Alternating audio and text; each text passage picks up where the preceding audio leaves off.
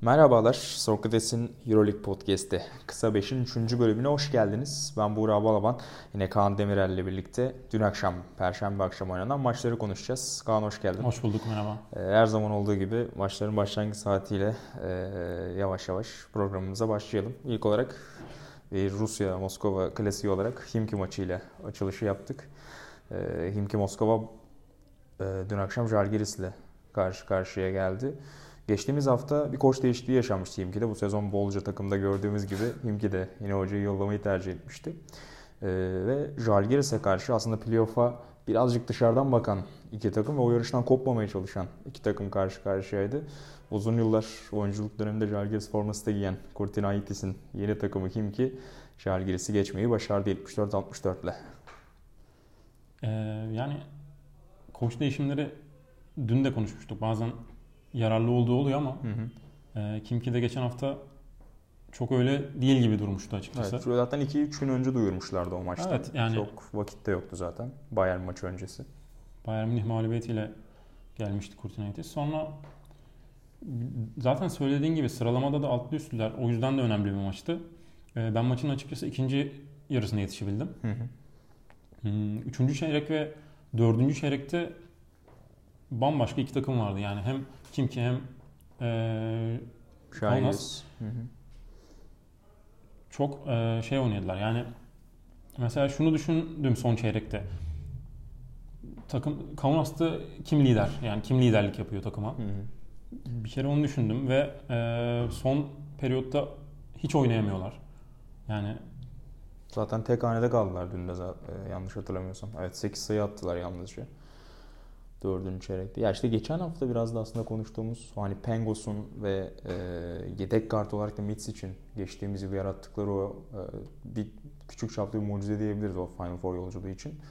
Yani ikisini birden kaybetmek e, çok kolay olmuyor. O tür kriz anlarında o köşeden çıkmak onlar açısından çok çok zorlaşıyor. Dün de onu ben, gördük. Ben mesela e, yani coachingle belki hani yukarılara en azından 7. 8. olup playoff yapabileceklerini düşünüyordum ama gerçekten çok kötü görünüyorlar yani. Kesinlikle öyle. Ya birçok kişinin zaten playoff e, tablosu içinde yer alıyordu sene başında Jalgiris. O 8 takım için herkes yazıyordu genelde Jalgiris ama şu an görünen yani hali hazırda 12. sıraya kadar düştüler. 8 galibiyette işte dün kazanan kim ki 8'e yükseldi. Pana 8 galibiyette. Ee, işte Maccabi onların önünde örneğin. Bayern Münih zaten 11 galibiyeti buldu. Onu da birazdan konuşacağız. Yani tüm bu denklem içinde artık 9 maç kaldı ve Jalgiris için de çok kolay görünmüyor hakikaten artık playoff yolu. Ya diğer taraftan tabii Kim Kenem'in galibiyetini de sadece e, Zalgiris'in kötü oyununa yormamak lazım. Son hı hı. çeyrekte baya baya iyi savunma yaptılar. Doğru. Çok çaresiz bıraktılar.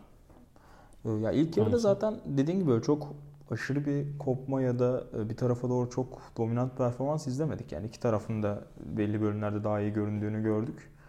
E, üçüncü çeyrekte Jalgiris aslında bir nebze fark yaratmıştı ve e, yani son çeyreğin başına da hakikaten ceplerinde iyi yani neredeyse çift taneye çıkan işte 8-9 sayılık bir farkla girmişlerdi. Ve yani hani o noktadan sonra da işlerin artık Jalgiris'in lehine gitmesini bekliyordu herkes.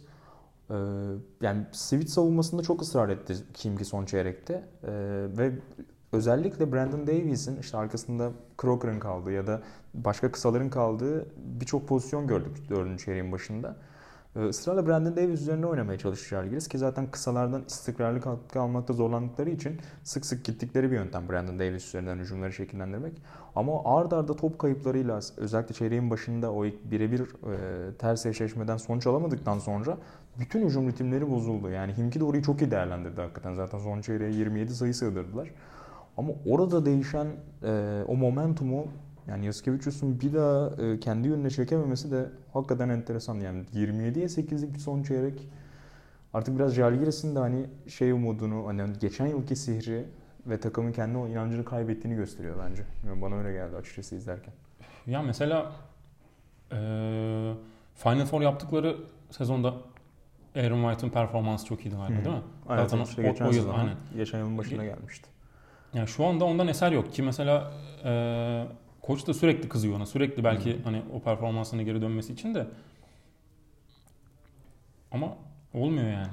Yok yok yani ekstra birini hani Davis'in yanında bulmakta hakikaten çok zorlanıyorlar. Ya dün ilk yarıda e, yani hani bir şeyler aradı Jalgiris. E, farklı bir şeyler yaratmaya çalıştı. Hatta işte ilk yarının iyi görünen ismi Grigonis'ti mesela. Zaten maçı da e, en skorer oyuncu olarak tamamladı Jalgiris'te. 15 sayı üretti ama mesela ikinci yarıda yine aynı işler sıkıştığında ya da birine dönmek gerektiğinde Grigonis de çok ortada yok. Zaten bu sezon hani yeni yeni kendini kabul ettirmeye başlayan bir oyuncu.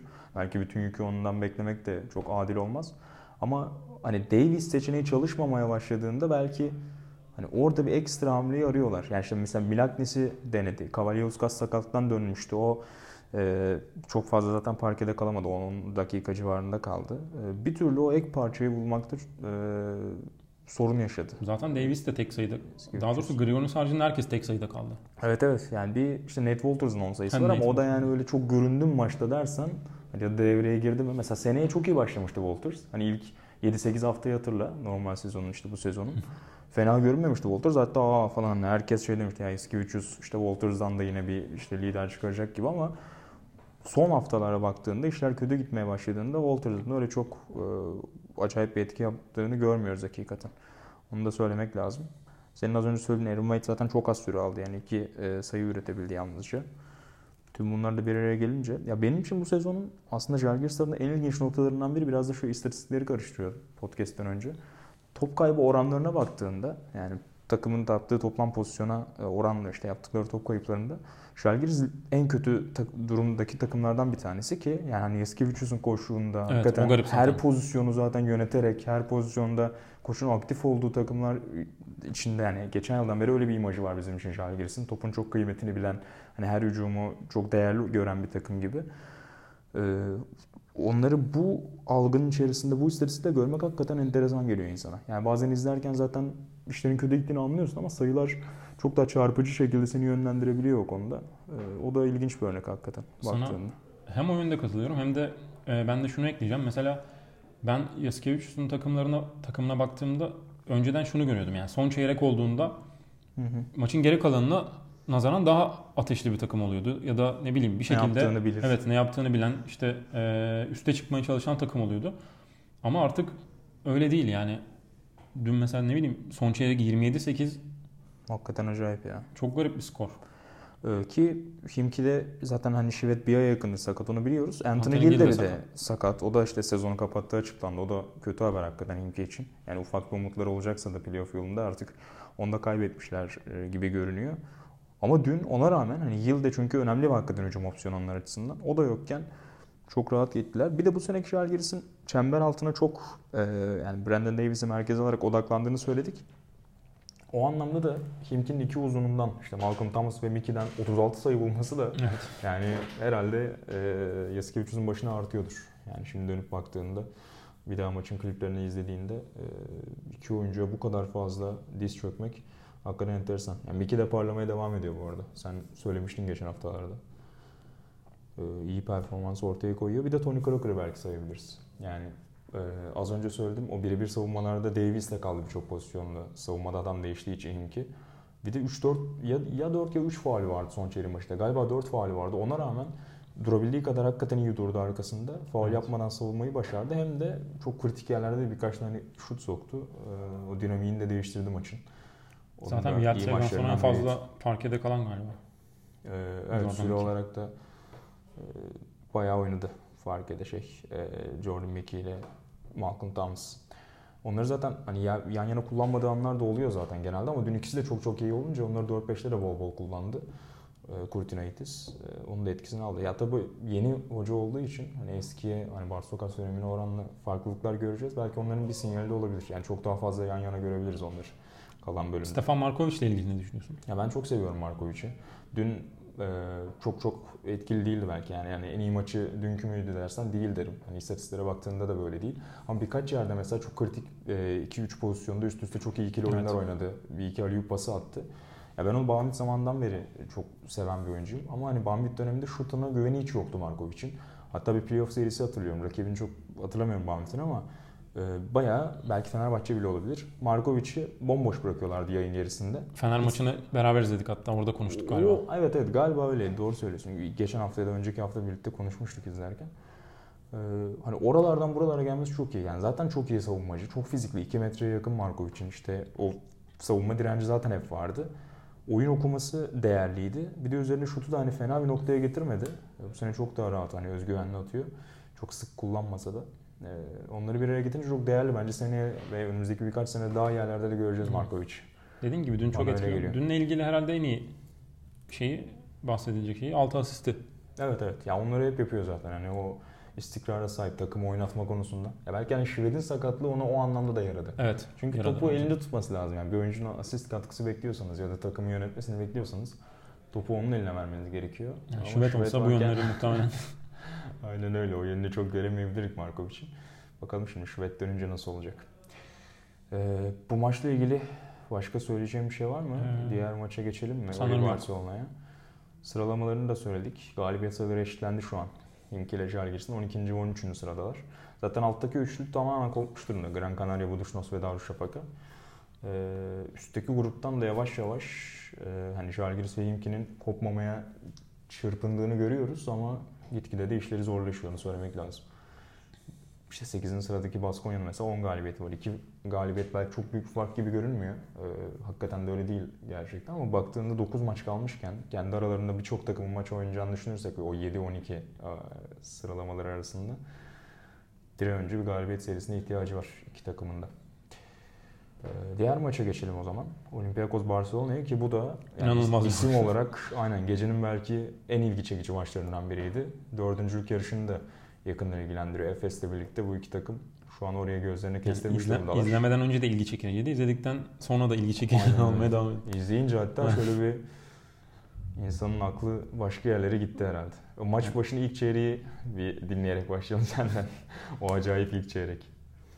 Ya maç saatleriyle ilgili daha önce konuşmuştuk mesela. Ben işte Fener maçına denk geldiği için Hı, sen oraya biraz daha baktın. bunun bu maçın başını izledim. O şey kısmı gördüm yani yağmur gibi Çok acayip Evet. ya. Yani deplasmanda Pire'de onu yapmak. İlk çeyreği hani takip edemeyenlerin de 27'ye 6 bitti ilk çeyrek ki hani daha fazlası olsa olurdu. Yani Barcelona o kadar rahat yürüyerek hücum etti ki. Olympiakos çok kötü görünüyordu ya. Yani maçın Berbat. geri kalanında da kötülerdi de ilk çeyrekte hiç kimse ne yaptığını bilmez gibi oynuyordu. İşte kimse aldığı süreden habersiz sanki. Yani alacağı süreden ya da Bir sonraki topta var mıyım yok muyum kimsenin haberi yok gibi. Yani hem işte Nigel Williams-Goss hem Spanoulis o kadar kötü başladılar ki maçın e, hemen başındaki ilk birkaç dakikada. PES için bu arada şey hamlesi oldu. Yakabileceği ilk 5'e çekti. Evet. Yani işte savunma tarafını biraz ağırlaştırıp o baskıyı arttırarak başlamayı tercih etti. Hani onun da mutlaka payı vardır. Normalde Blejic ana planları içinde özellikle hücum tarafında hiç olmayan bir oyuncu. Ama savunma sertliği için yerlere başvuruyor Pešić. Dün evet onun da katkısı vardır ama hani tamamen de savunmaya ödülü vermemek lazım. Yani Olympiakos o kadar dağınık başladı ki o basit top kayıpları. ilk çeyrekte galiba 6 top kaybetti zaten Oli. aynen doğru. İlk sırf ilk çeyrekte 6 top kayıpları var. Aynen. Ben. Ee, yani bu kadar fazla top kaybettiğinizde zaten şut ritminiz otomatikman düşüyor. Ki dün maçın geri kalanında da bir türlü toparlanamadı. Sadece ikinci çeyrekte birkaç tane arda arda üçlük buldukları bir sekans var Olympiakos'un. Ki toplam yüzdeleri de şöyle bir bakayım. %17 civarında üçlük attılar dün. Yani 23'te 4 hakikaten felaket. Yani zaten Hiçbir şey yolunda değildi dün. Spanoulis sırf 4'te 0'la mı 5'te 0'la mı ne başladı şeyden? Aynen ilk Dış- çeyreğin çizginin ilk dışında. bölümünde. Sonra bir tane attı ikinci çeyrekte dediğin gibi ama ondan sonra o da çok ortada görünmedi. Yani Evet. sürekli zaten oyuncu değiştirdiğini gördük Evet. zaten. Yani bir şeyler bulmaya çalıştı sürekli ama hani Lide'ye girdi berbattı. işte Timmalar bir noktada Tupan ama hiçbirinden yani kime dönse şey bulamadı David Blatt. Ben mesela şöyle bir sürü pozisyon hatırlıyorum. Pot altına işte Printezis'e topu indirilmeye çalışıp Top orada kaybı. top kaybı ve Aynen. gelen ya üçlük ya Ki yani gözü kapalı Olympiakos hücumunun yaptığı bir Evet, şey yani. Alçak postta Printez bekler zaten vücudunu koyar araya ve rahatlıkla yani o topu güvenilir atlarız. yaptığı şey muhtemelen. Yaptıkları İnanılmaz. şey. Hakikaten yani izlerken şu gözlerinizi ovuşturduğunuz bir e, bölümdü o ilk çeyrek. Aslında ikinci çeyrekte yani fena Biraz da fark bir- kapanır gibi oldu. Aynen. Yani biraz hani izleyici de arkasına aldı Olympiakos orada. Birkaç arda arda üçlük buldular ki zaten toplam dört üçlük. Hani bakmadım çeyrek çeyrek dağılımlarına ama muhtemelen ya üçü ya hepsi yani ikinci çeyrekte gelmiş olabilir. Ee, onunla birlikte şöyle bir acaba dediler ama e, işte peşçi molalarıyla birlikte Barcelona o aradaki farkı 8'de 9'da tutmaya başardı. Çok e, azalmasına izin vermedi. tek pozisyona iki pozisyona düşmesini. Sonrasında da zaten ikinci yarıda neredeyse hiç yaklaşamadı Olympiakos. Bir de mesela ilk çeyrekte e, Hanga ve Örtel de oyuna girmeden onlar oldu galiba. Evet, Olanlar oldu. O da garip mesela. Örtel hiç yani devrede değildi. Anga'nın özellikle hani savunma tarafında biraz katkısı vardı. Hücumda dediğin gibi o çok etki yapmadı ama savunmada o biraz hani bozmayı başardı rakibi. Bunu söylemek lazım. Ee, bir ara şeyi denedi.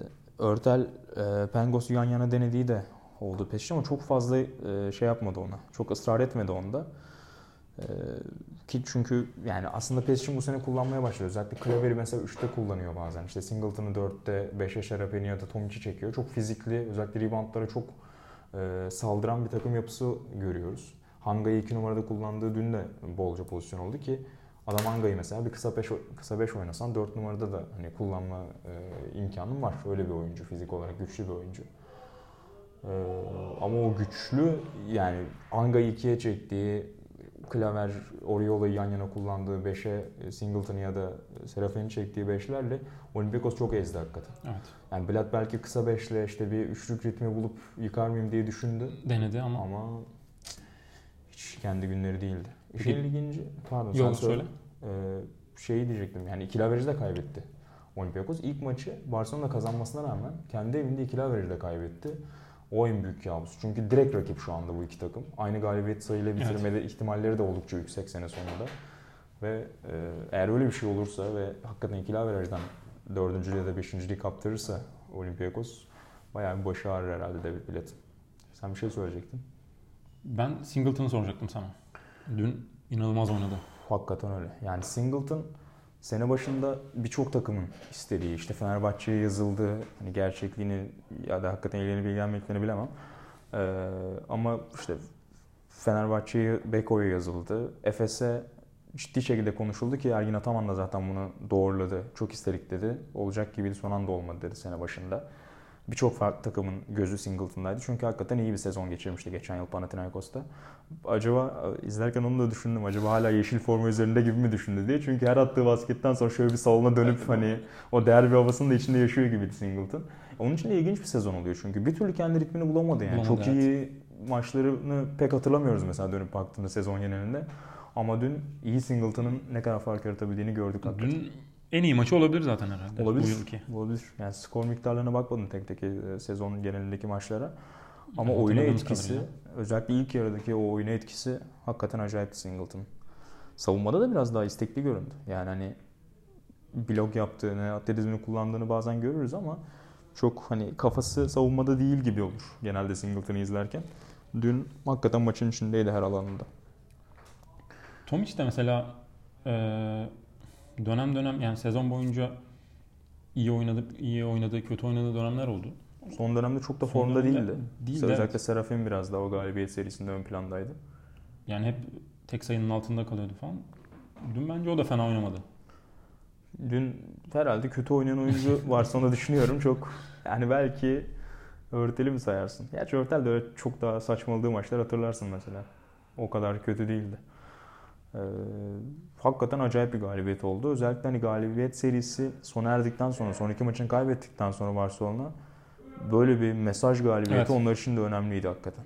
Çünkü e, hani bu tane hayal ettiklerinden de daha iyi bir dönem geçirdiler. Arda arda o galibiyetlerin geldiği seri işte Efes'i geriden gelip yendikleri maçlar falan. Acaba şey son iki mağlubiyetten sonra şu muhtemelen düşünülüyordur. Yani ulan güzel rüyaydı ama galiba normale dönüyoruz. Yani acaba playoff'un 7. 8. koltuğu için olan yarışa mı döneriz birkaç haftaya diye. Ama bu galibiyet özellikle evinde çok iyi görünen Olympiakos'a karşı hakikaten Yani deplasmanda kötü, evinde iyi oynuyor normal olarak diye Aynen. düşünüyorduk. Aynen. Yani şu ana kadar hep öyle Öyleydi. görünmüştü Olympiakos. Ama daha ilk çeyrekten öyle bir mesaj verdi ki Barcelona üstüne Barcelona için de şey gibi oldu biraz. Yani sene başında böyle maçları önüne açıp bunu işte artı eksi yazdıkları Hı hı. tabloyu düşün. Yani kazanırız dediği maçları kaybettiler. Kaybettiği dediklerini kazanırız gibi gidiyordu. Bu maç da öyle oldu belki. şaşırtmaya devam Evet. ediyor diyorsun Pesic. Hakikaten öyle oldu yani. Ee, garipti gerçekten. Bir de Barcelona'da mesela şey vardı. Ee, tamam her şey iyi gidiyordu ama yani herkes her topa el uzattı. Hep bir şeyler yapmaya çalıştılar. Doğru. Yere düşen toplara uzandılar. Olympiakos'ta öyle bir görüntü de yoktu mesela. Yoktu ya hiç Ya yok. tamam hani dönem dönem Spanulis'te bir şeyler yapmaya çalıştılar. İşte Strelnieks çabaladığı ama Hı.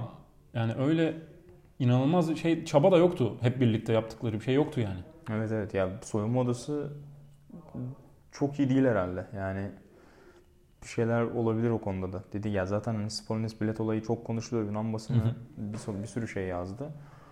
Ama acaba daha fazlası mı var? Yani Spalletti olduğunda tabii ki baş aktör. Burada bir anda işte Printezisinden e, Papa Nikolaou'suna bir sürü oyuncuyu ayrıca sayabiliriz. Dün bu arada Papa Nikolaou demişken tabii o da biraz talihsizlik oldu. Onun oynayıp oynamayacağı e, belli değildi dünkü maç öncesi galiba. Bir sakatlığı vardı. E, çok çok az oynayabildi. Yani 5-6 dakika yalnızca onu denedi Pilat. Muhtemelen çok iyi hissetmedi Papa Nikolaou.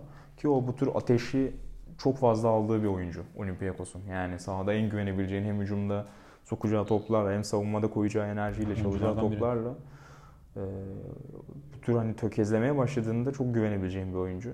Bunu işte Milano maçında galiba çok net göstermişti ya da Baskonya maçında ikisinden birinde. E, hatta haftanın MVP'si olduğu bir dönem de vardı geçtiğimiz birkaç hafta içinde. Hangisi olduğunu unuttum. E, tabii onun olmaması da Olympiakos çok kötü etkiledi. Onu söylemek lazım. O ateşi yakacak birini bulamadılar. yani. Bulamadılar evet. Onu da söyleyebiliriz. Bundan sonra bulacaklar gibi mi sence? Ee, şey geri kalan döneminde mi diyorsun Evet. Olympiakos'un? Yani. Ya ben Barcelona'yı önce diyecektim. Onlar için galibiyetin bir önemi de şu. Fikstür olarak da zor bir döneme giriyordu. Yani bu maçla birlikte Barcelona. Evet. İşte geçen hafta CSKA'ya kaybettiler. Öncesinde Maccabi'ye kaybettiklerini söyledik. Şimdi Olympiakos'a da kaybetsen önünde tamam Žalgiris iyi görünmüyor dedik ama yani Žalgiris'in herhangi bir takımı yenmesi çok büyük sürpriz demezsin. Demezsin, yani evet. yarın önümüzdeki haftaki oynanacak maçta. Sonra Baskonya, Real, Efes, Fener. Yani arda arda 5-6 hafta öyle bir fikstürü var ki Barcelona'nın. Bir anda işler tepe taklak gidebilirdi. Onlar açısından da hakikaten e, çok çok rahat bir nefes alacakları bir galibiyet oldu bu. Olympiakos dedin. Onların da hani fikstürün çok rahat olduğunu söylemek güç. Şimdi biraz ayağa kalkmış Maccabi ile oynayacaklar. Sonrasında Efes deplasmanı var ki evinde yendi Efes Uli. Yine bir ikili e, ikili averaj açısından da önemli bir maç. Ergin Ataman'ın hani muhtemelen e, haftalardır beklediği bir maç olsa gerek o. E, Muhtemelen. Aynen öyle. Yani deplasmanda çünkü gayet iyi oynamıştı Efes ve hani Miltunov'u ve reboundları kontrol altına alamadığı için kaybetmişti o maçı. Muhtemelen sadece maçı kazanmak için değil ikili averajı da almak için Oynayacaklar. Efes parkede olacak.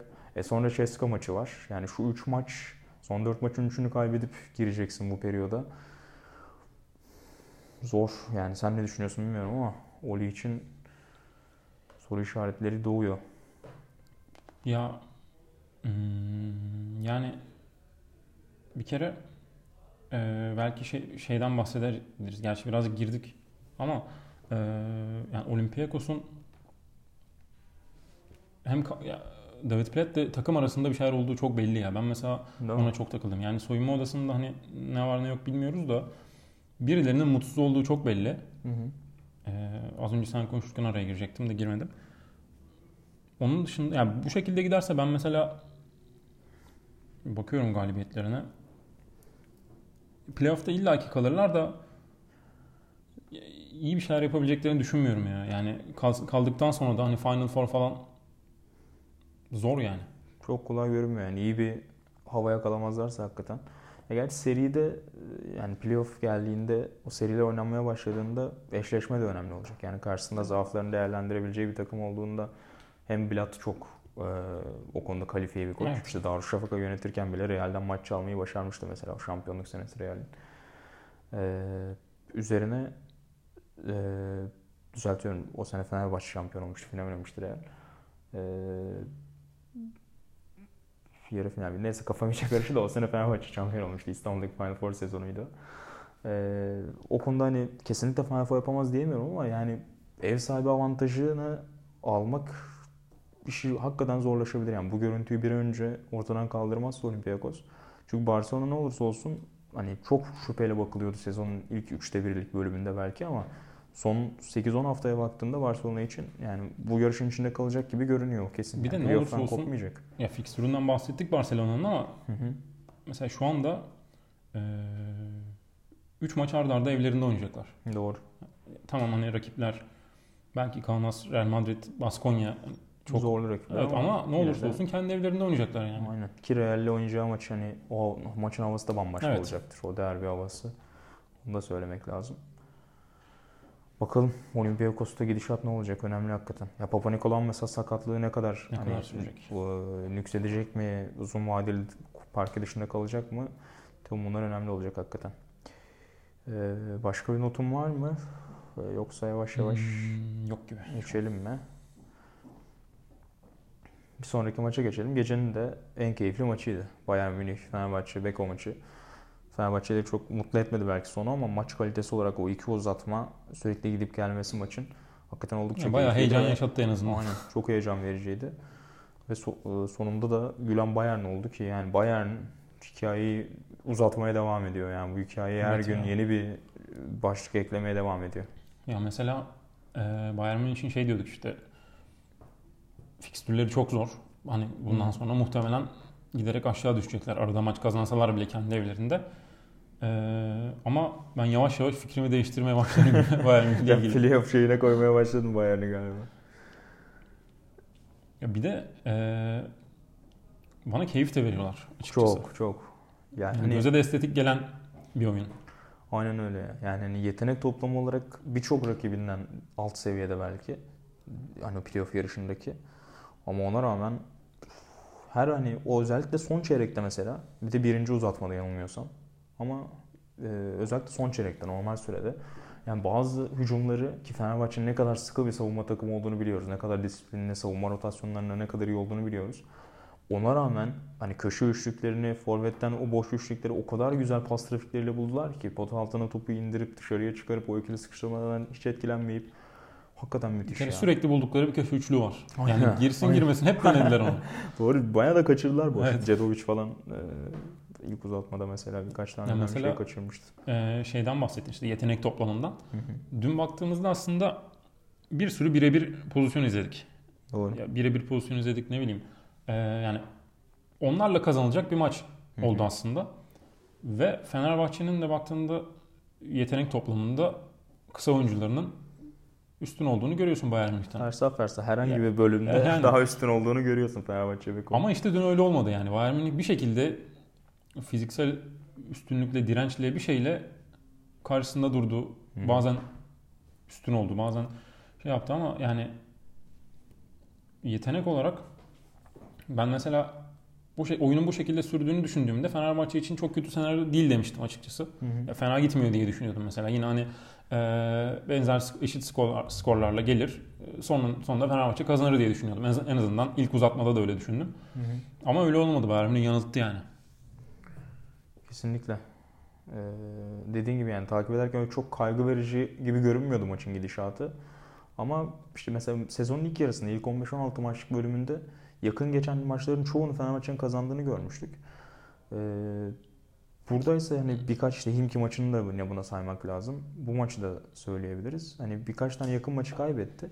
Ya burada da aslında şu konu devreye giriyor. Mesela NBA'de son yıllarda çok konuşuluyor. Hani galibiyet mağlubiyet sayılarından ziyade normal sezonda devam ederken sezon playoff'ta kim olur kim olmaz tahminleri yapılırken şeye çok bakıyorlar. Ee, aradaki sayı farkı yani maç başına kaç sayı farkıyla bu galibiyet miktarına ulaşmış takım. Ona çok bakıyorlar. Mesela onun da şöyle bir önemi var. Çünkü hani maç evet yakın geçen maçlarda o kültüre sahip olmak, büyük takım mentalitesini yansıtmak size bir adım öne taşıyabiliyor. İşte ilk sezonun ilk bölümünde mesela bolca gördük Fenerbahçe Beko için. Ama bir yandan da şöyle bir şey var. Yani yakın geçen maç son dakikaya son 30 saniye sıkışan maç birer top anlamına geliyor. Yani bir topta elin titreyebilir. Bir topta kolay bir faul düdüğü rakibe sayı ikram edebilir. Yani bunlar da işin içine girebiliyor. Ve bu yüzden de her zaman o konuda ne olursa olsun her yakın maçı ben kazanırım kafasından biraz Diyemiyorsun. kurtulmak Evet. lazım. Aynen. Belki Fenerbahçe o rahatlığa çok girdi. İlk yarıda o kadar fazla yakın maç kazandı ki ya ben zaten bir şekilde son iki dakika maçı çözerim ve çok belki oyuncular bilinç altında girmişlerdi. Bunu hiçbir koç tabii ki ta- e, tercih etmez. Hiçbir oyuncu bunu kabullenmez sorduğunuzda. Ama belki bilinç altında hani bizim burada konuştuğumuzda onlar da yani bir şekilde abi son topta biz ya da Bir de güvenilir eller de oluyor ya da daha önceden. öyle yani biz ne yapacağımızı biliyoruzu çok düşünüyor olabilir oyuncuda ama bazen işte hani rakip sahada o seyircinin işin içine girmesi, Derek Williams'ın bu kadar maçı hissetmesi. Yani Ya belki- bireysel olarak hazırlanmış gibiydi. Değil mi? Belki şey olabilir ama Williams'ın hakikaten aklında buradaki İstanbul'daki maç kalmış olabilir. Hatırlıyor Olabilir. musun o maçı? O maç da çok zor geçmişti. Son hatta Veseli ile bir atışmaları olmuştu. Sonra Veseli Radonjic taraftarla. aynen Veseli taraftarı işin içine sokmuştu. Radonjic son 2-3 dakikada Williams'ı oturtmuştu. Evet. Sonra Fenerbahçe farkı açıp kazanmıştı. Hani hakikaten belki kafasında o bile kalmış olabilir ya. Hani orada şey kaptırmıştım ben maçı falan diye. Bir şeyler düşünmüş Ki olabilir. oraları izledim mi bilmiyorum. Williams maçtan sonra çok güzel açıklamalar yaptı. Aynen aslında. öyle. No- Onu ben de not aldım. Söyle sen istersen. Ee, ya ben mesela onunla röportaj yapılır, şey maç sonra röportaj Hı. yapılırken şey diye düşünüyordum hani birazcık daha ofansif şeyler söyleyecek diye. Ama hiç öyle demedi yani işte Fenerbahçe'yi yenmenin önemli olduğundan bahsetti. Bir de çocukken hep böyle galibiyetler almanın hayalini kurarsınız dedi. Önemli cümleydi bence. Aynen. Lig liderini Aynen. yenip playoff yarışında olup hani hakikaten tam bir Amerikan film cümlesi gibi Hollywood'dan alınmış gibiydi. Ee, hakikaten enteresan yani. Yani NBA draftında İkinci sıradan. lotaryadan dediğin gibi seçilmiş bir oyuncunun buraya gelip bu kadar o Euroleague hissiyatına kendini kaptırması, bu kadar keyif alıyor gibi görünmesi hakikaten ilginç. Bir de ben mesela çok eee, inanmam böyle şeyler. Yani maç sonunda ne olacak çıkıp hani söylüyordur falan derim de. Angarya gibi evet yani birçok oyuncu için öyle hakikaten. öyle değildi. En azından öyle görünüyor. Başkaydı aynen. Ee, Stefan Jovic'e ne dersin? Onu geçen hafta konuşmuştuk. Sakatlığından dolayı mesela geçen haftaki maçta çok az oynayabilmişti Jovic. Ve Jovic de olmadığında zaten hani sınırlı bir takım hücum e, kapasitesi anlamında. Jovic de olmadığında iyiden iyiye elleri kolları bağlanıyordu. Şimdi Jovic dün işte hani tabii ki iki uzatma oynandığı için süresi bu kadar aştı ama 34-35 dakika parkede kaldı. Normal sürede 25-26 dakika civarında tekabül etse dahi yani Jovic'e sahip olmak onlar için birkaç kilidi açıyor. Çok önemli hakikaten. Ee, ilk galiba ilk geçen podcast mıydı? İkinci pod, ilk podcast mıydı? Ee, şey demiştim. Hatırlamıyorum hangi maç olduğunu. Hı hı. Ee, Jovic sürekli maçın içine girmeye çalışıp Hı hı, doğru. işte birkaç şut kaçırıp oyundan çok kopmuştu. Ben de şey diye düşünmüştüm. Hani normalde baktığında birazcık daha maçın içine giriyor. Hatta dönem dönem liderlik şeyini alıyor olması gerekiyordu.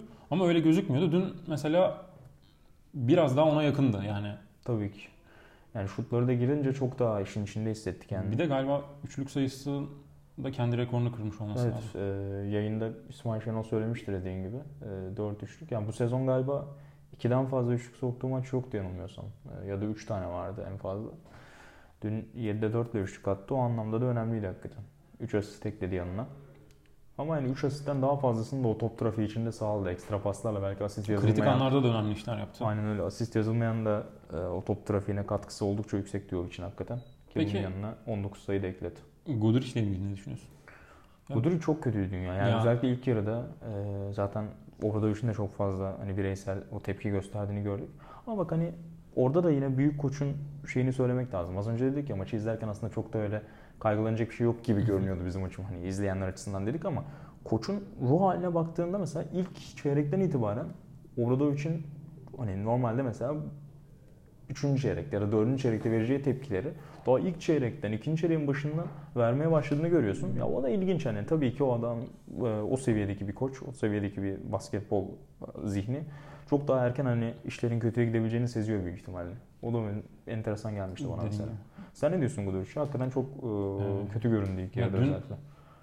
Mesela şey dönemleri vardı. İşte Guduric'in olması gereken ve bir şeyler yapması gereken zamanlar vardı. Hı ama Guduric ortada yoktu. Yani Çok bence süre de vermedi zaten. Muhtemelen o hataların ardından biraz. ceza gibi.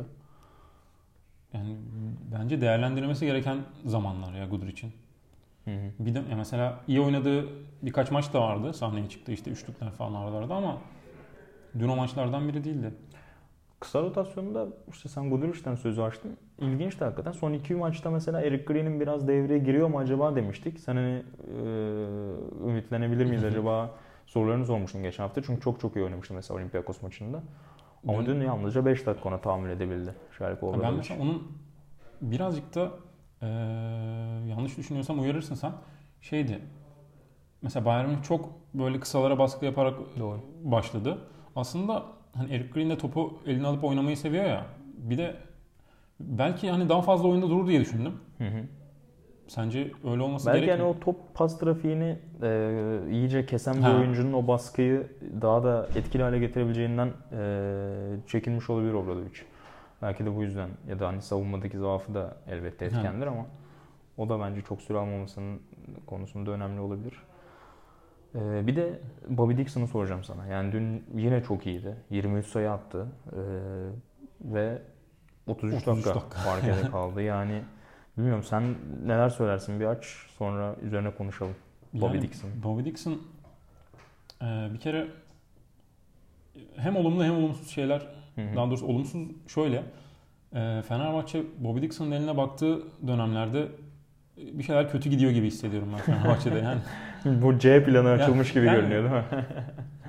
O yüzden e, ama hani onun oynadığı dönemlerden de keyif almıyorum değil ya. Yani Bobby Dixon bu yaşta 33 dakika oynayıp hala hiç, bir de ikinci uzatmanın sonundaydı galiba. Sulukas potaya açtı gittiğinde mi? kollarını Evet. açtı. Aynen. Hani top istedi. Sulukas da kendisi gitmeyi tercih etti de sonra isyan da etti biraz. Niye bana atmıyorsun diye. Doğru, doğru. Ee, çok haklısın. Orada tepkisi oldu. Ama şöyle bir problem var bence burada. Evet geçen hafta da çok fazla oynadı ee, ve skor olarak da çok iyi katkı verdi. Bu maçta da keza öyle ama yani, e, önümüzdeki ay 36 Nisan başı galiba. 36. yaş gününü kutlayacak yani Bobby Dixon. Hani geçen seneyi hatırla. Hani yavaş yavaş artık e, acil durumda kırılacak bir cam gibiydi Bobby Dixon. Evet. Yani hani normal sezonun temposunda onu biraz daha mümkün mertebe sakınıp çok daha sınırlı dakikalar oynatıp işte playoff'ta ya da belli bir yerde bir X faktör olarak onu kullanmıştı Jelko Obradovic. Ve müthiş de katkı almıştı. Ya şimdi her hafta evet yani kısa rotasyonu dar, Green'den istediğiniz katkıyı alamadınız. Tyler Ennis sakat. Tüm bunlar bir araya gelince elbette biraz mecburiyetten belki e, Bobby Dixon'a dönüyorsunuz ama yani bu kadar onun tankını tüketmek, bu kadar enerjisini tüketmek acaba hani playoff'ta e, ona ihtiyaç duyduğunuzda ya da elbette ilelebet işte nihai hedef olarak e, dörtlü finalde Final Four'da ona ihtiyaç duyduğunuzda acaba çok daha yorgun bir Bobby Dixon'la sonuçlanır mı? Benim de kafamda o var. Yani belki hani bir sakatlık durumu daha iyi doğurabilir. Yaşla alakalı olarak. E, o konular da benim aklımı kurcaladı dün izlerken maçı. Yani evet ben de senin gibi düşünüyorum. Hani eee, evet şu ana kadar ona ihtiyaç duyulduğunda güzel şeyler yaptı ama böyle mi olacak mesela her seferinde?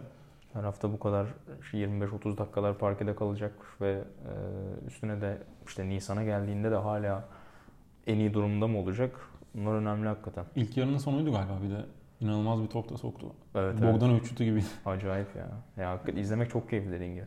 Babamın da favori oyuncusu. Fenerbahçe'de ama. Eee, bakalım Eee, Bobby'nin sezonun geri kalanı nasıl çıkaracağı da önemli Peki, bir soru işareti. Madem oyunculardan konuşmaya başladık ben de sana Lovern'i sorayım o zaman. Lovren ya hani savunma tarafında birkaç her maçta bunu görüyoruz zaten. Onun artık tekrara girmeyelim. Yani öncekilerde de konuştuk.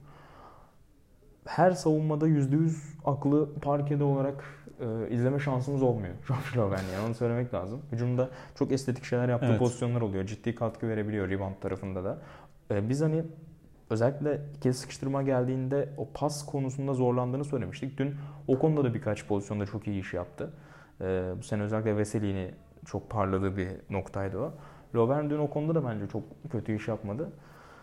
Ee, bilmiyorum bence dün yani en kötü maçlarından biri değildi bence Değildi Lovern'in. Onu söylemek lazım. Bilmiyorum sen ne düşünüyorsun ama. Ama işte eee, o değişerek savunmak gerektiğinde falan Tabii. mesela O çok ağır kalıyor. Doğru doğru. O, o net canım. Ya hem bacakları zayıf yani yavaş kalıyor. Hem de biraz hani ne zaman switch yapacaklarını, ne zaman kısanın üzerinde, ne zaman kendi adamında uzunda kalacağını da hala o pürüzsüz evet yani hani Fenerbahçe sisteminde bunu birçok oyuncuda çok e, aksadığını görmüyoruz. Ona biraz hani kendimiz de çok alıştık belki o hazır durumda olmasına her şeyin savunmada. Ama Lovern işin içinde olduğunda ki zaten rakipler de genelde onu deniyor. Onun adamından o perdeyi getirmeye çalışıyorlar. Ee, problem yaratabiliyor tabii. O konuda rahatsın. Bu arada Veseli'yi de hani birçok kişi biliyordur diye ayrıca konuşmadık ama açıklama yapıldı. Bir e, ameliyat geçirecek. 5-6 hafta yok. Ee, normal sezonun son 4-5 maçına yani şu an görünen her şey yolunda giderse yetişecek gibi görünüyor. Tabii orada üç ne zaman onu kullanmaya başlar? Birkaç maç daha ekstra dinlendirir mi yoksa işte Barcelona maçı var mesela e, Mart ayının başlarında. Orada kullanmaya başlar mı? Kendi takdiri olacak tabii ama Yani playoff'ta en iyi verimi alacak şekilde Aynen. Aynen Yani biraz tabii o zirvede şu ana kadarki müthiş e, gidişatın da etkisiyle hani çok rahatladığı için belki hani playoff'ta olası bir kriz yaşamamak adına şimdiden o hani sağlık problemini ortadan kaldırmak adına muhtemelen bir karar verildi. Ee, bakalım ama yani bu kadar iyi hani herkesin MVP adayı olarak şu an Yan Veseli sezonu bu bölümünü geçirmişken dönüşte acaba yine o özgüveni ve sahadaki korkusuzluğu olacak mı? O da önemli. Çünkü bu tür sakatlardan dönen oyuncuların özellikle birkaç hafta hani tedirgin olduğunu görürüz.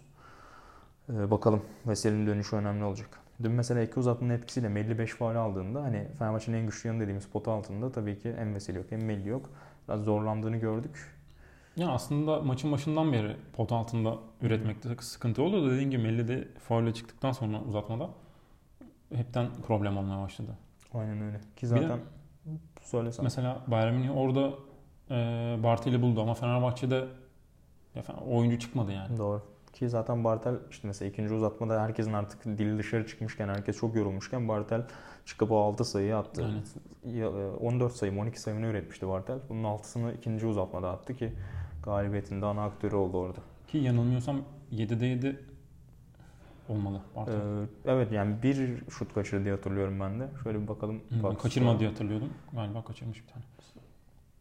Senin dediğin de doğru olabilir. Evet evet 7'de 7. Sen haklısın. Ee, serbest atış kaçırmış sadece Bartel. Ee, sağ içinden hiç kaçırmadı hakikaten dün. O da ıı, galibiyette pay sahibiydi. Ee, var mı başka not? Yoksa günün son maçına Baskonya Makabi'ye de şöyle bir değinelim. Eğer başka yani benim söyleyeceğim bir şey yok yoksa. maçla. Ee, Baskonya Makabi, Makabi son haftalarda ıı, o koç değişikliğinin ardından Sferapoulos'un takımın başına gelişinin ardından çok daha iyi bir basketbol ortaya koymuştu. Ee, ama o galibiyet serisi Baskonya deplasmanında Fernando Boyes Arena'da son buldu. Baskonya'da çok rahat geçirdi maçı. Yani ilk çeyrekte zaten çift taneye çıkmıştı fark. Sonrasında da e, ya hani belki bir 8'e inmiş olabilir şu an tam e, hafızamda yok. Böyle biraz azalır gibi oldu fark ama hani hiçbir zaman Makabi o umudu bulamadı. Yani ben geri dönebilir miyim, bu dönüşü gerçekleştirebilir miyim sorusunu hiç sordurmadı Baskonya. Özellikle de Johannes Voigtman'ın günü oldu. Yani 20 sayı attı. 5'te 4 üçlük, 4'te 4 ikilikle müthiş bir maç çıkardı hakikaten. Yani şeyden sonra Şengeli'nin sakatlığından sonra düşüşe geçecek denen Hakikaten Baskonya ya, bambaşka acayip bir oyun şey değil mi? oynuyor. Hakikaten öyle. Baskonya'nın acaba playoff umutlarının sonu mu falan derken bir anda çok daha iyi basketbol oynamaya başladılar. Biraz o hani kenetlenmenin de muhtemelen faydası Tabii. oldu. Ee, şu an 8. sırada Baskonya. 10. galibiyetlerini aldılar. Tabi orası çok kalabalık yani. Olimpia, Milano olsun, Maccabi olsun, işte Panathinaikos arkadan gelmeye çalışıyor. Önlerinde Bayern var. Orası daha çok su akar o köprünün altından ama en azından hani o sakatlık haberinin ardından tökezlememek çok önemliydi Baskonya için. Onu da başardılar. Maccabi'deki o geri dönememe halinin içinde şöyle bir şey de olabilir bence. Ee, yani mental olarak çok rahatladı Maccabi son haftalarda aldıkları o galibiyetlerle. Hani o mağlubiyet kredisi de vardı sanki. Yani bazen fikstür mağlubiyetleri olur ya. Yani Evet biraz rehavete Aynen yani. kapılmış Zaten biz burada kaybetsek kimse bize çıkıp bir şey demeyecek kafası sanki oyuncularda vardı. Çünkü işte Buduşnos'la başlayan ama sonrasında Ceska, Barcelona ve Panathinaikos galibiyetleri. Ki Barcelona galibiyeti mesela çok etkileyiciydi. Panathinaikos'u yine çok rahat yendiler. Ceska'yı deplasmanda yendiler. Yani tüm bunları bir araya getirince takım o krediyi almıştı yani. Baskonya deplasmanında kaybetmek onlara çok da canlarını sıkmayacaktı. Ama şimdi önlerinde Olympiakos maçı var içeride. Olympiakos böyle sorun yaşarken o da çok acayip bir maç olacak haftaya Yani hakikaten. Dediğim gibi zaten şeyden CSK'yı yendikleri, yendikten sonra ım, inanılmaz bir takım gibi bahsediliyordu onlardan. aldılar. Öyleydiler zaten. Hı. Çok iyi oynamışlardı. Hı hı. Ee, ama işte bundan sonrası dediğin gibi Olympiakos maçı mesela kritik. İki takım açısından da acayip olacak o maç hakikaten. Ee, önümüzdeki haftanın benim en meraklı beklediğim Benim de. maçlarından biri. Ee, Maccabi ile alakalı şunu söyleyeceğim yalnız. Geçen hafta Jeremy Pargo'nun dönüşüyle ilgili bir şeyler konuşmuştuk seninle. Bak dün yine 21 dakika yakın kaldı parkede. Ee, 8 sayı, 0 asist, 3 top kaybı Jeremy Pargo. Ama yani hani hakikaten problem Pargo. Çünkü bak iyi gittiğinde Maccabi şunu gördük yani mesela Di Bartolomeo'nun ne kadar devreye girebildiğini, hani takımı ne kadar rahatlattığını, kenardan nasıl bir katkı verdiğini çok konuştuk. Dün 6 Altı dakika, dakika. kaldı fark etti Di Bartolomeo. Ee, doğru düzgün eline top gelmedi. Takımı yönetemedi. Ee, zaten Wilbeck'in var. Bu belli bir miktar süre alacak Scottie Wilbeck'in. E siz Pargo'ya da 15-20 dakika verdiğiniz anda tamamen Di Bartolomeo'yu devre dışı bırakıyorsunuz. Ee, ya da hani belki Michael Rowe'dan mı çalıp Di Bartolomeo'ya verilecek tam bilemiyorum ama bir şekilde o hani iyi giden formüldeki şeyleri unutmamak gerekiyor bence. Ya Pargo, Pargo birisi. ya ben Pargo'yu Pargo bir şeyler yapıyor gibi görünüp de yapmıyor. Kesinlikle. Kesinlikle. Ya ben küçükken hakikaten severdim Jeremy Pargo'yu bu arada. Yani oyun stiliyle ya da oyuncunun eğlence katmanıyla hiçbir problemim yok ama ya maç kazanma ve o ciddiyet işin içine girdiğinde bilmiyorum ya yani. Hani belki birkaç hafta sonra sakatlığın etkilerini tamamen attığında biraz daha iyi bir pargo görür müyüz bilmiyorum ama ben biraz karamsarım galiba o konuda. Bunu yani ben sana lazım. katılıyorum. Katılacağım yani bu konuda. Ee, oraya bir şer düşmek istiyorum. Bir de Scottie Wilbeck'in dedik. Mesela işte hani istatistik kağıdının yanıltıcı olabileceğiyle alakalı birkaç örnek geçen hafta konuşmuştuk. Burada da mesela 12'de 4 üçlük Wilbeck'in. Hani sayılara baktığında mesela 19 sayı takımın en skoreri. Ha hani Wilbeck'in yapacağını yapmış olmamışı düşünebilirsin. Ama yok yani Wilbeck'ine geldiği anda top asla oyuncunun bir pas trafiği bekleme yani. Hiç mümkün değil. Bir perde forvete kendisini atmaya çalışıyor. Üçlük. El üzeri olabilir, boş olabilir hiç önemli değil. Kabartıyor gözü ve doğrudan çembere bakıyor ama yani 12'de 4 üçlük atıp e, takıma nasıl bir katkı verebilirsin? Çok emin değilim açıkçası. Ki Makabe'nin iyi gittiği dönemde ben e, yani kazanırken buldukları sayılarda pas trafiğin pas trafiğinden buldukları da çok sayı vardı. Yani Kesinlikle canım. Şu an Aynen öyle yani o üçlükleri, köşeleri çok iyi bulmuşlardı. Ee, Barcelona maçında forvetlerden attıkları üçlükleri hatırlıyoruz mesela. O top trafiğinin meyvelerini toplamayı başarmışlardı. Ee, şu an o konuda bir soru işareti doğdu bende. Evet Baskonya deplasmanı belki onlar için hani tırnak için hedef maç değildi. Arda arda evet. 4 galibiyetten sonra. Ama önümüzdeki süreçte onu izlemek önemli olacak bence. Makabi'nin sezonu için. Tarık Black'le ilgili ne düşünüyorsun? Ben seviyorum ya. Ben, ben de seviyorum. Seviyorsun ama. Bu, şey ilginç oldu orada. Tarik Black'le birlikte 1, 2, 3 ve 4 numara hani forma numarası olarak e, Black'le birlikte öyle bir 5'i oluyor Maccabi'nin. O da saçma bir şekilde ilgimi çekti benim. Yani çok fazla birden 4'e oyuncunun dizildiğini artık görmüyoruz. Aynen. Numaralar e, çok küçükken 4-15 arası dağılır diye bizim maçlarda falan özellikle. E, artık forma numaraları esnekliği çok da arttığı için genelde hani birden 5'e bir şey görmüyorsun. Dün neredeyse onu da yapacaktım Maccabi. Ee, saçma bir yere gittik onu. Black ben seviyorum. Ee, Houston onu şey gibi denemişti. Şu an mesela Capella'nın sakatlığından sonra Kenneth Farid'i aldılar ve sırf devrilen atlet uzun hani. Çok fizikli olmana gerek yok. Zaten switch savunması yapıyoruz. Kısaların da karşısında kal. Beklenti o. Tarik Blay'i onun için aslında biraz deniyorlardı. Sonra olmadı. Bir Lakers da şansını denedi. Güçlü ama boy olarak çok zafiyeti görünen bölgede evet. NBA'de. Burada o kadar boyu dezavantaj yaratmıyor. İşte Hines gibi, Dunstan gibi birçok önemli e, Avrupa'da iş yapan kısa boylu pivot var. Black de bence iyi olacak. Yani zaten bu sene çok iyi katkı veriyor bence. Ee, önümüzdeki yıllarda da eğer kalırsa, NBA'den kontrat bulamazsa e, iyi bir 5 olacak bence. Bana öyle geliyor. Ben, bana karakter olarak da sempatik geliyor maç içerisinde. Yani ya, şey yok öyle, yani. arızası yok yani. Oyununu oynuyor. Yapıyor. Aynen bravo. Kesinlikle öyle. Alex Tyes de MVP olmuştu geçen hafta. yani öyle bir e, garip bir maç trafiğine girdik ki Maccabi son birkaç haftada hakikaten ya Pana'nın o korkunç pota altı Alex Tyes'i de kolej günlerine götürmüştü. Evet, Florida yani. günlerini falan hatırlamıştı büyük ihtimalle. Gençleşmişti. Ama, Ama dün, dün Poirier'e falan karşı oynayınca biraz problem yaşadı gibi. Aynen, gerçek hayata döndü o da. Rüyada onun yanında. Bir de Darren Hilliard çok iyiydi. Onu da e, saymadan geçmeyelim. Sene başında ben Shavon Shields transferi özellikle çok konuşulmuştu. Çok işte yılın en iyi hani e, yeni oyuncularından biri olacak Euroleague'de gibi konular vardı. İyi maçları da oldu Shields'ın. Ama sezona bence daha iyi başlayan Darren Hilliard'dı mesela. Sonra onu bir süre Pedro Martinez çok kullanmadı. Sonra koç değişikliği oldu falan. Ama dün uzun bir aranın ardından en iyi herhalde Hilliard'ı gördük. E, Voigtman müthiş bir maç çıkardı dedik ama Hilliard da e, oradaki önemli oyunculardan bir tanesiydi. Bir tane de aldığım not şu var. Luka Vildoza ile alakalı. Ya onun da takım mücadele gücüne ne kadar ciddi katkı verdiğinden evet çok konuştuk seninle. Savunma tarafını falan da altını çizmiştik geçen hafta. Ee, dün bir pozisyon oldu. Ee, ya maç zaten dediğim gibi ikinci yarının baş ortalarında Koptu. aynen ikinci yarın yani üçüncü yarının ortalarında falan zaten gidişat çok belliydi. O maçın dönmeyeceği aşikardı. Son bir dakikada e, nedense Vildoza yine oyundaydı. Yani hani neden onu e, dinlendirmeyi tercih etti bilmiyorum Velimir Perasovic ama E, fark 25 olmuş. 40 saniye var maçın bitmesine. Hala Jeremy Pargo'ya böyle acayip ısıran bir savunma yaptı. Pargo çembere gitmeye çalıştı. Karşısında durdu ama hücum faal aldırdı abi. Ya şimdi baktığında Vildoza birinci gardı bu takımın. Birinci Evet. oyun top dağıtıcısı ve hani sonuçta kısaların yönettiği bir oyun e, basketbol ve takımın lideri olarak bile onu görebilirsin Şengeli'nin yokluğunda. Ama ona rağmen ya maç 25 yani bıraksa turnike atılsa da bir şey olmayacak. Orada bir iki averaj hesabı da yok. Ona rağmen ya o enerjiyi hala orada koyuyor olması, her saniyesinde maçın onu yaşıyor olması Vildoza için de hakikaten çok değerli ya. Yani ileriye dönük e, insanlar neden bu kadar umutlandığını bence özetleyen pozisyonda. o. Onu da söylemeden geçmeyeyim. Ben ya zaten hem izlediğimde hem de e, Fenerbahçe maçında da yanılmıyorsam mesela öyleydi. Sürekli işte ısırdığını, bir şeyler yapmaya çalıştığını, e, rakip savunmayı zorladığını falan görüyoruz. O yüzden o konuda benim de çok takdir ettiğim, hatta sevdiğim bir oyuncu yani. Hı hı.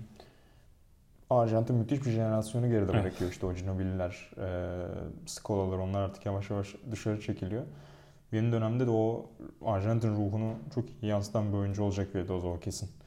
Campazzo Camp- kadar belki çirkef görünmüyor şu an ama ileride belki e, ona benzer bir yapıya da bürünebilir bakalım. Real Madrid'e falan giderse o kültür fayda sağlar diyorsun. Doğru. Ee, peki başka bu maçtan notun var mıydı? Bunu da bolca Hmm. konuştuk. Ee, 24 sayı farkla kazandı Baskonya 97-73. Sıralamalarda da e, 8. sırada 10 galibiyetle yer alıyor Baskonya. Bayern Münih takibini sürdürüyor dün Bayern'in o sürpriz galibiyetiyle. Yakalama planları suya düştü biraz ama takibi sürdürüyorlar 7. sıra için. yani e, yani kopacak gibi değil zaten hani o şeyler. 8'den 8 9 10 7. Aynen aynen. Hatta e, Oli Barça onlardan biri de tökezlerse hani Evet. 6-10 arası bayağı bir kaynayabilir önümüzdeki dönemde. Bol bol konuşacağız zaten o yarışı. E, son olarak bu akşamki maçları da şöyle bir sayalım istersen. E, Ceska Budućnos'la oynayacak. E, Karadağ deplasmanında kaybetmişlerdi ve o Ama- maç çok konuşmuş. Cekic döneminin şanlı maçlarından bir tanesiydi ama Öyle koç- yazılacak herhalde tarihe. Koç, aynen. Koçun koltuğunu kurtaramadı belki o galibiyet ama eee, şimdi Moskova'ya gidecekler. Ceska herhalde eee, hatırlayacaktır o galibiyeti bana öyle geliyor. O yüzden ona göre oynayacakları bir maç olacak. Eee Darüşşafaka Real maçı var. Fenerbahçe kaybettikten sonra Ryan Veseli'nin sakatlık haberi doğduktan sonra muhtemelen Real şimdi gözüne ilk sırayı da daha net bir şekilde kestirmiştir. Kestirmiştir. Bana öyle geliyor. O yüzden e, Darüşşafaka'nın sürpriz galibiyetler aldığını gördük geçen haftalarda ama Madrid herhalde geçit vermez o sürprize diye düşünüyorum. Gecenin en güzel maçı Panathinaikos Efes olacak Evet. herhalde kağıt üzerinde. Kaçırılmaması gereken. Aynen öyle. Türkiye saatiyle 22.30'da başlayacak. Cuma gecesinin için daha eğlenceli planlarınız yoksa eğer sonrası uykuya bağlanan bir maç keyfi olabilir. Günün son maçı da 23'te Gran Canaria e, Milano arasında oynanacak. Pau Efes'le ilgili de birkaç dakika konuşalım istersen. Hı hı. Tahminin ya da beklentin nelerdir bu maçla alakalı? E, Onun üzerinden Hmm. ufak bir sohbet edip kapatalım podcast'ı. Ya Panathinaikos Hmm, direkt söyleyeyim kötü ya. yani Hiç kötü, kıvırmayayım diyorsun. kötü gidiyorlar ya. Ne yaptıkları Fitin onların olacağım. da belli değil. Yani Çok Fitin o. son 5 Yani maçta... garip garip şeyler oluyor takımda. Gerçekten kötü durumdalar. Anadolu Efes'te benim son yıllarda bir sürü insanın öyledir. En sevdiğim Anadolu Efes. Değil mi? Çok, Key, çok keyifli izlediğim hem işte oyuncularının sempatik geldiği, oyununun sempatik geldiği gerçekten keyif alarak izliyorum Anadolu Efes'i. Ee, ama yani Panathinaikos tamam çok kötü de şimdi kendi evlerinde bir şeyler yapmaya çalışacaklardır. Bir de hani bu maçı da artık kaybederlerse muhtemelen Playoff yarışında evet yarışında kopacak gibiler Çok yani yavaş. sahibi olamayacaklar. Ama işte o Aka atmosferi e, yani Anadolu Efes'in en son kazandığı maçın üzerinden de bayağı vakit geçti Pana, e, Pana deplasmanında. Ama tabii ki o eski Panathinaikos değil dediğin gibi. Evet. Efes e, belki uzun bir süredir oluşturulan en iyi Efes. Oraya koyduğu performans da öyle sadece kağıt üzerinde değil. Birçok işte Hı hı. iyi istatistiğe, ileri istatistiğe baktığında da zaten işte hep Real'le, Fener'le, CSKA'yla onları görebiliyoruz Anadolu Efes'i. E, tüm bunları bir arada değerlendirdiğinde e, yani bu maçta hakikaten Efes'in ihtiyacı olan bir maç. Yani Evet. mental olarak bence bu maça çok ihtiyacı var. E, ilk yarıdaki o iyi periyodun aslında sembol maçlarından biriydi. E, Panathinaikos maçı. Çünkü hatırlarsın Ergin Ataman bir ya da iki gün önce o maçtan Twitter'a e, adım atmıştı. Yani Twitter'da e, iddialı bir açıklama yapmıştı. Panathinaikos'la oynayacağız. Taraftan bekliyoruz. Kazanacağız. Hatta onu galiba büyük harfle yazmıştı. Şimdi yanlış söylüyorsam e, kusura bakmasınlar. Ama e, o iddialı açıklamanın ardından hakikaten baştan sona müthiş bir maç çıkarmıştı Efes. Hiç Panathinaikos'u maçın içine sokmadan o galibiyeti almıştı. Ve o galibiyetle birlikte de işte Maccabi, Baskonya galibiyetlerini de içeren çok güzel bir seriye gitmişti Efes. E, ama sonrasında işte Olympiakos deplasmanında yaşanan sorunlar, işte e, Real maçı, hani büyük birkaç maçta hep tökezlerini gördük Efes'in. Yani bu maç o anlamda da hem o deplasmanda da bu takım galibiyet alabilir algısını e, yaratmak açısından bence çok önemli Bir olacak. de yani. üstteki 3 takıma da hani ben de kazanarak geliyorum mesajını da söylediğin gibi vermek açısından da önemli bir maç. Kesinlikle. Ya Oli ile Barça'yı da işte onların kendi aralarındaki maçlarda konuştuk. Onlar tökezlemeye başlamışken dördüncülük için tamamen artık o hani yumruğu vurmak çok önemli. Şu an hani bu akşam kazanırsa Efes aradaki galibiyet farkı ikiye çıkacak Hı hı. Oli ve Barça ile arasındaki. Ki sezonun bitmesine işte 8 maç, 9 maç kala çok çok önemli olur hakikaten o galibiyeti almak. 2-3 hafta önceki Žalgiris maçında demiştik. Yani çok önemli bir deplasman galibiyetiydi diye. Bu maçta o seviyeye çok yakın Bence bir de. galibiyet olur. Eğer Efes hakikaten o galibiyeti bu akşam çıkarabilirse o arkada o mesajı da net bir şekilde vermiş olur. Diyelim ve e, başka da söyleyeceğim bir şey yoksa yavaş yavaş Sanırım yok. kısa 5'in 3. bölümünde kapatalım. Biz dinlediğiniz için teşekkür ederiz. Teşekkür Ee, ederiz. Anadolu Efes'e başarılar. Ee, Önümüzdeki haftalarda yine her cuma burada olmaya çalışacağız. Herhangi bir problem yaşamadığımız sürece. Yeniden buluşmak üzere. Hoşçakalın. Hoşçakalın.